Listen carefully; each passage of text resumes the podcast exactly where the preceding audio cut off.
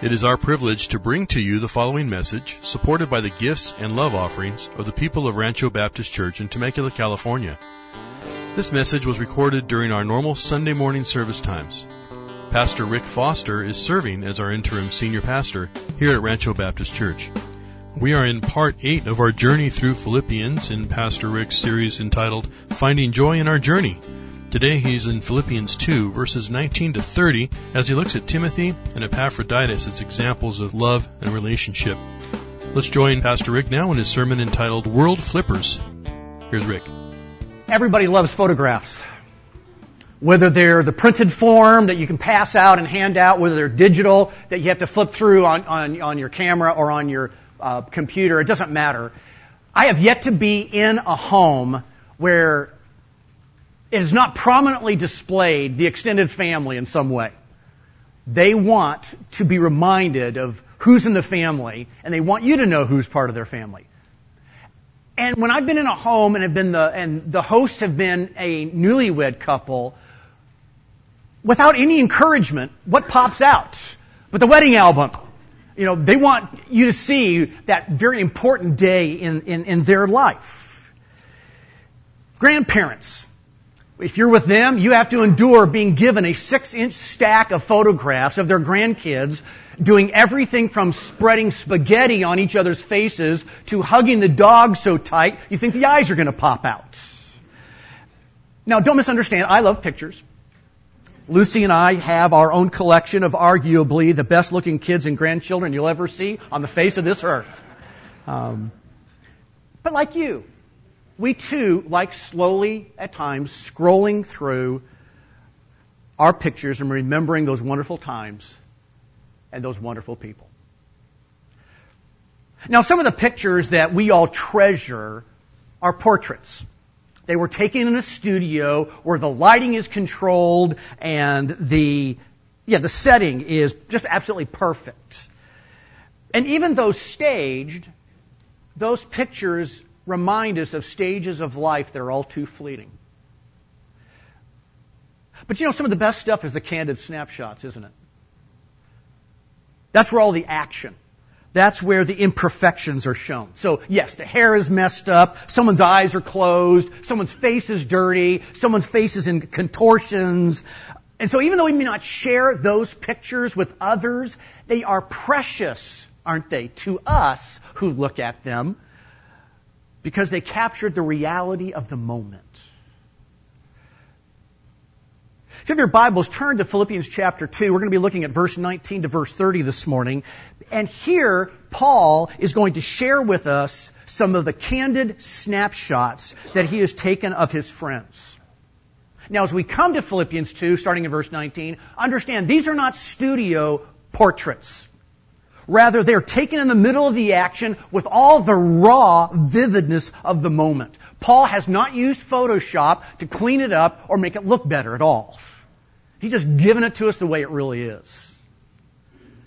And Paul brings into his viewfinder the image of two men that were powerfully used by God in that generation.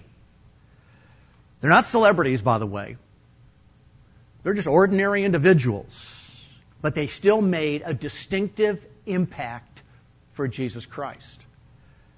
In fact, we're told that wherever they went, they ruffled feathers. They upset the status quo. We know this because of their enemies. Not their friends, but their enemies said of them in Acts chapter 17 and verse 6, these men who have turned the world upside down have come here also. See that phrase? They've turned the world upside down.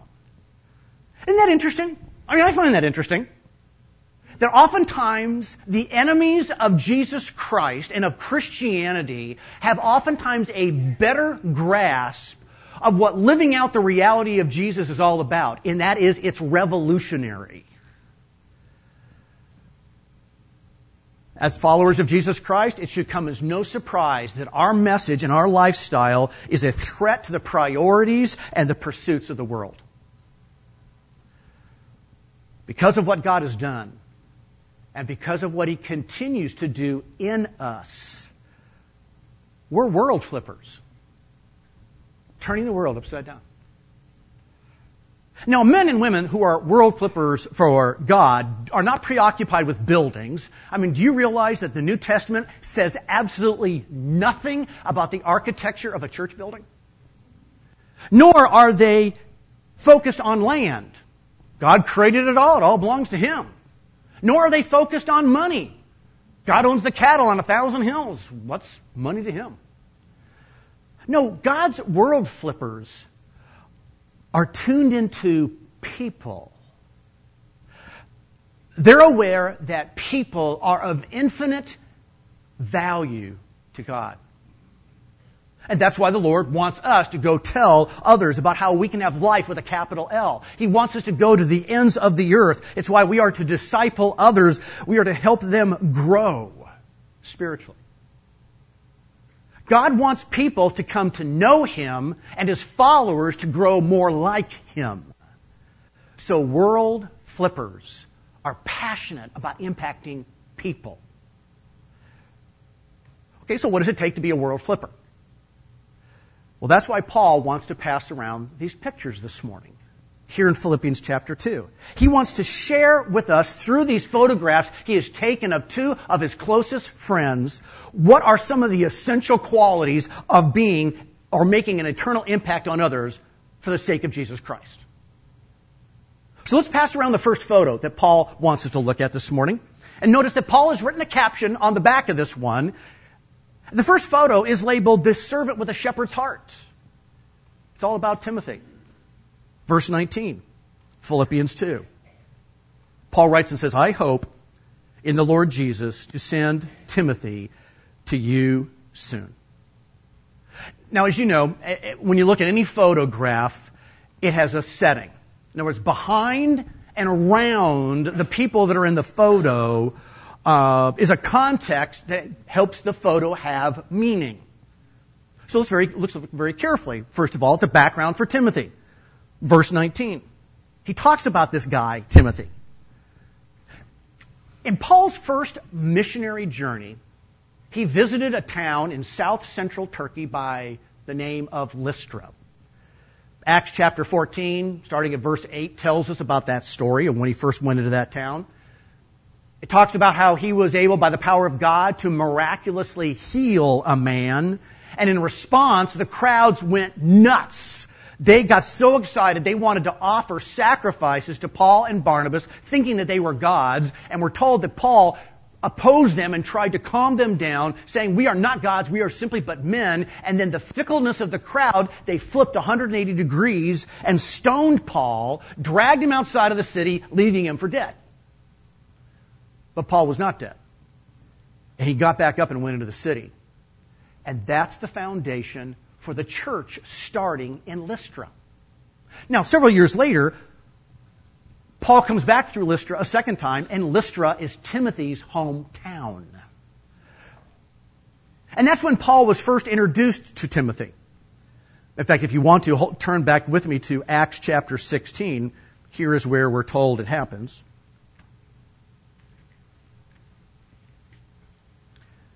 The first verses of Acts chapter 16, Paul came also to Derbe and to Lystra.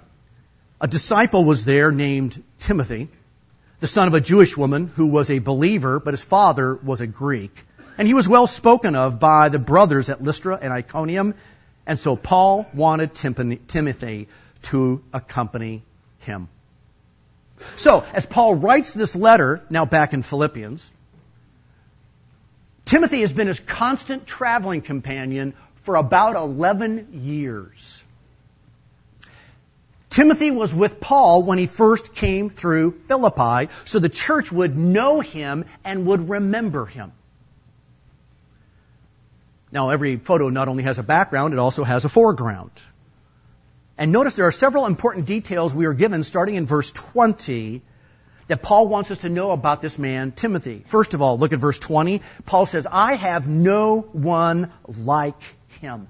If some of you are using the New American Standard Version, it says, I have no one else of like kindred spirits. I love that phrase, kindred spirit, because it talks about having the same heart and the same desires. Well, a heart and desire for what? Look at verse 20 again. Timothy has a genuine concern for your welfare. Notice, Timothy's got this sincere interest and care for others. He's got the heart of a, of a shepherd. He's got the heart of a pastor. And I think that's why later in life, Paul sends him to shepherd the church in Ephesus for him when he can't be there personally. Because he knows Timothy's got this genuine concern for others' welfare. By the way, isn't that beautiful? Because if you think about the context of chapter 2 that we've been in for several weeks now, this is a wonderful example of humility that we saw earlier in Philippians 2. Look at verse 3 and verse 4 where Paul told us several weeks ago, do nothing from selfish ambition or conceit, but in humility count others more significant than yourselves. Let each of you look not only to his own interests, but also to the interests of others. So Timothy was the kind of guy, if he would walk up to you and ask, how are you doing? You really felt like he wanted to know. He really sincerely was caring about what was happening in your life. I mean, look at verse 21 verse 22. Paul says, in contrast to Timothy, for they all seek their own interests, not those of Jesus Christ. But you know Timothy's proven worth. Underline that. Proven worth. How as a son with a father, he has served with me in the gospel. By that word, by interest, uh, in verse 21, that word interest means to give thought to a matter. So Timothy's mind was occupied with seeking Jesus Christ's interest in other people. How revealing about this man. And how revealing about us. Whatever occupies our thinking is what we are truly interested and concerned about. We can really say that we care about someone else. But if we don't give it much thought, if they're really not on our mind, then we're really only fooling ourselves. With Timothy, he really thought a lot about others. So when we look at the background of Timothy and we look at the foreground, there's something powerful that Paul wants us to see about this man. And it explains why God was using him in that generation as a world flipper. See, there in the photo is the central focus. World flippers are like Timothy in that they have got a sincere concern for the welfare of others. In fact, Paul talks about this in his own life in 1 Corinthians chapter 10 and verse 33. He says, I am not seeking my own advantage, but that of many. So back to verse 21 here in Philippians 2.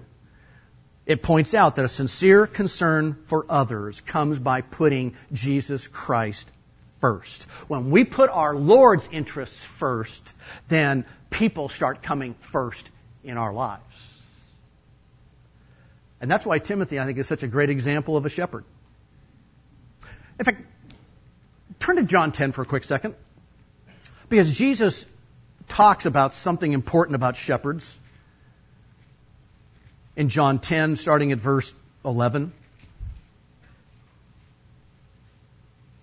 He's speaking about himself, but he reveals something more deeply about caring like a shepherd for people. Um, John 10, 11, Jesus says, I am the good shepherd, and the good shepherd lays his life down for the sheep. He who is a hired hand and not a shepherd, who does not own the sheep, sees the wolf coming and leaves the sheep and flees, and the wolf snatches them and scatters them. He, meaning the, the, the, the uh, hired hand, is a hired hand and cares nothing for the sheep. Isn't that interesting? A shepherd will lay down his life for the sheep, but a hireling, a hired person, runs when trouble hits because taking care of the sheep is only a job for them. He really doesn't care. But that's not Timothy as we see back in Philippians 2. World flippers are concerned with the needs of others, not consumed with just their own needs. They've got shepherds' hearts. That's a world flipper. And Paul wants us to pass this picture around, so make sure it gets up and down all of the rows here this morning, okay? And while that one is being passed around, let me start a second photo. Back in Philippians 2, Paul wants us to see a second individual that he's taken a snapshot of. And Paul is labeled on the back of that photo the common man with the uncommon commitment. This is Epaphroditus. Verse 25. And so I have thought it necessary to send to you Epaphroditus, my brother and fellow worker and fellow soldier, and your messenger and minister to my needs. Okay, let's do the same thing we did with Timothy's photo. Let's do also with Epaphroditus's. Let's, let's look at the background for a minute. Now, unfortunately, we don't know very much about this man. Um, he is only mentioned in the book of Philippians and nowhere else in the rest of the New Testament. But we do know from chapter 4 in verse 18 that we'll get to a little bit later this summer that he was sent by the church in Philippi to deliver a financial gift to Paul. But he was also sent to meet any other needs that Paul might have. In other words, the elders at Philippi gave Epaphroditus the church's visa card and told him to take care of Paul. Look at verse 25 again. Notice at the very end it says, Epaphroditus is not only your messenger, but also your minister to my needs. We'll talk about that in just a minute. Now, the, the name Epaphroditus is a Greek name, which means he's a Gentile believer. More than likely, he wasn't a leader in the church at Philippi, but he was simply a layman who was willing to travel and go to Rome. Okay, now let's shift our perspective for a moment. From the background, let's consider the foreground. Verse 25. Paul calls him my brother.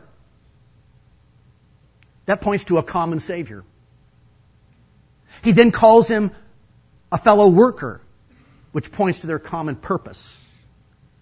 He also calls him a fellow soldier, which points to their common struggle. Then he shifts it a little bit. And he says, and this is even more telling, that he is your messenger. That word literally means your ambassador to me. He was to represent the church to Paul, which means that he was delegated or commissioned by the church to carry out some specific duties on their behalf for Paul. Now back to what I mentioned we would get to in a moment. He was also your minister. Interesting, that word that they used, or Paul's using here to describe Epaphroditus, was also used to describe the function of Old Testament priests in the temple. They were giving sacred service to God. And yet that's exactly how Paul describes Epaphroditus' ministry to Paul. But isn't it interesting that we tend to think of sacred spiritual ministry to others as maybe preaching or teaching Sunday school or having the position of elder or having the position of pastor. But in God's eyes, sacred ministry is also caring for the needs of others in practical ways like meeting their financial needs, listening to their problems, offering rides, washing their car, visiting them in the hospital. That's also sacred ministry. And Epaphroditus cared for Paul in these small ways. And notice that it almost killed him. Look at verse 27. Indeed, he was ill, near to death. Look at verse 30. For he nearly died for the work of Christ, risking his life. Again, his illness it was not just about catching a potent virus. It wasn't just something that happened and that he couldn't avoid it. Verse 30 tells us he was risking his life. That Greek word there, risking his life, literally means to gamble, to take a chance when the outcome is uncertain. It literally pictures the shaking of dice and rolling them and you have no idea what numbers are going to come up. Risk. So Epaphroditus exposed himself to travel conditions and living conditions that were frankly dangerous. Sickness ran rampant in Roman prisons. It endangered his life to care for Paul's needs. And yet this man was so committed to the ministry assigned to him by the church in Philippi that he risked his life for it. Which brings us now to the center of focus in this picture. And this man reveals a second powerful quality of world flippers. And that is they're people who are willing to give sacrificial service to meet the needs of others. And, and unless we just think, well, this is just one guy getting radical, no, you need to realize in the very first generation, this mindset was predominant throughout the church. Let me give you some scriptures to think on. Acts chapter 20 and verse 24, Paul says, I consider my life worth nothing to me if only I may finish the race and complete the task the Lord Jesus has given to me. Romans chapter 16 and verse 3. Paul writes, Greet Priscilla and Aquila, my fellow workers in Christ Jesus. They risked their lives for me. Not only I, but all the churches of the Gentiles are grateful to them. Here's another one, 1 Thessalonians chapter 2, verse 8. We loved you so much that we were delighted to share with you not only the gospel of God, but our own lives as well. One more. Revelation chapter 2, 12, verse 11. They overcame him by the blood of the Lamb and by the word of their testimony, and they did not love their lives so much as to shrink from death. I just thought of this. Here's one more. I hadn't planned on this. 2 Corinthians 12. Verse 15. Paul says, I will most gladly spend and be spent for your souls. See, world flippers have made a choice. They realize the mandate which has been given to them to live and to serve Jesus, and so they go about it with a wholeheartedness that is willing to risk whatever is necessary.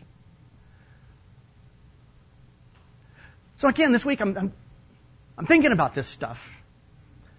And I'm asking myself, okay, Rick, what are you willing to risk? In sacred service for others on behalf of Jesus Christ. Epaphroditus was willing to risk his, his health. Am I willing to risk my reputation? Risk a job? Risk an opportunity for advancement? risk a window for financial gain that may never come my way again, risk a desire for marriage, risk the companionship of a friend. What are we willing to risk for the sake of the gospel, penetrating, upsetting, revolutionizing this generation? See, Paul wants this photo to also go up and down all the rows this morning. Look deeply at it. But if you notice in Philippians 2, we're not done. For as Paul takes these snapshots of his friends, his finger inadvertently slips on the screen and he takes a selfie. Anybody else ever done that? so we have one more picture to look at. Paul probably didn't intend for this one to be passed around. I'm going to pass it around this morning on his behalf. A photo of the man with the open hand. It's Paul. As with others, it's important to remember, first of all, the background. I keep mentioning this all the time, but context is so important in any passage of Scripture. Paul has been a prisoner of the Roman authorities for at least four years at this time, and these charges that are holding him are false charges. They're not even true. We've also noted that the potential outcome is not going to be a heavy fine or some kind of verbal reprimand. No, rather, it's life and death potentially for Paul.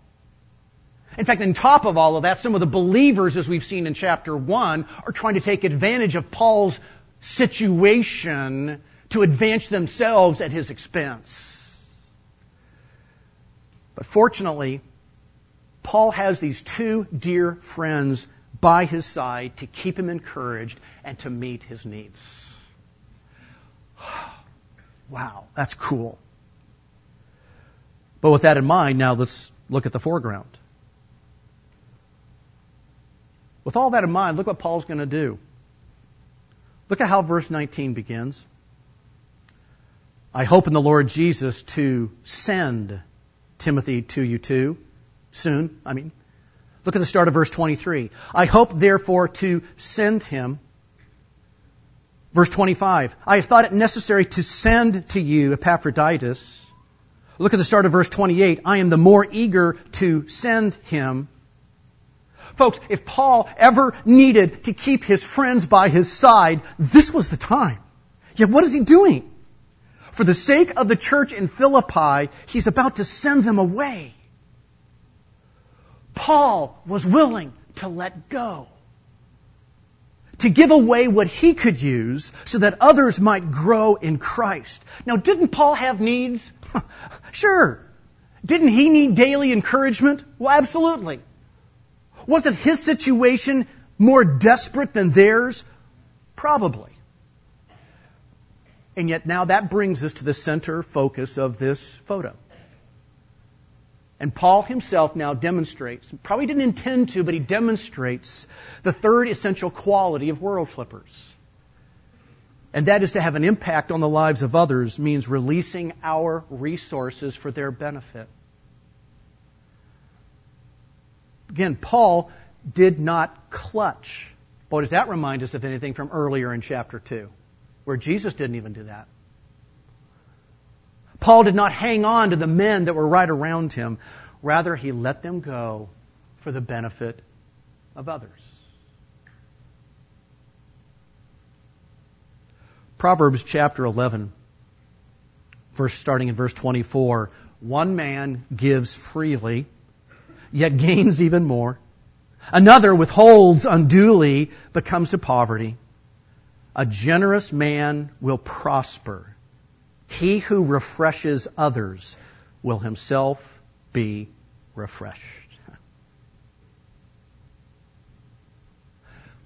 So, what resources do we have that could be turned loose for the sake of others? Like Paul, is it a relationship?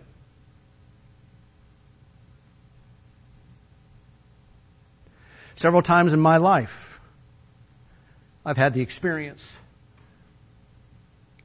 of watching my mom and my dad and Lucy's mom release us as we went overseas. Boy, is that a tough one, isn't it, parents, grandparents? To release your kids and your grandkids for the sake of the gospel, and they're going to live thousands and thousands of miles away. And frankly, you may not ever see them again. Are we willing to release relationships, even those most closest to us that we care about? What about hoarding our time? What about clutching our money? Are we jealously guarding our emotional energy? I mean, these are just things that can be released and let go. Resources for the sake of others and the gospel penetrating our generation. Again, when I start thinking about these things, I, I recognize that when circumstances get tough for all of us, myself included, it is so easy to be thinking about me and I, I, forget other people. When I'm sick, when I'm emotionally drained, when I'm physically tired, when I feel threatened, when I feel misunderstood, when I'm lonely, how tempting it is to grab any resource from an attitude, it's every man for themselves. And yet Paul faced all of those needs like I face them and even worse than I ever faced them and yet powerfully reveals it is possible to release my resources for the benefit of others. See, these three candid snapshots here in Philippians 2 capture the reality of what it means to be a world flipper for God. By the way, did the photos get to your row? And when you looked at them, did you see yourself in any of those pictures as they came by? Or maybe would you like to see your pictures, your, your face in any of those photos that came by?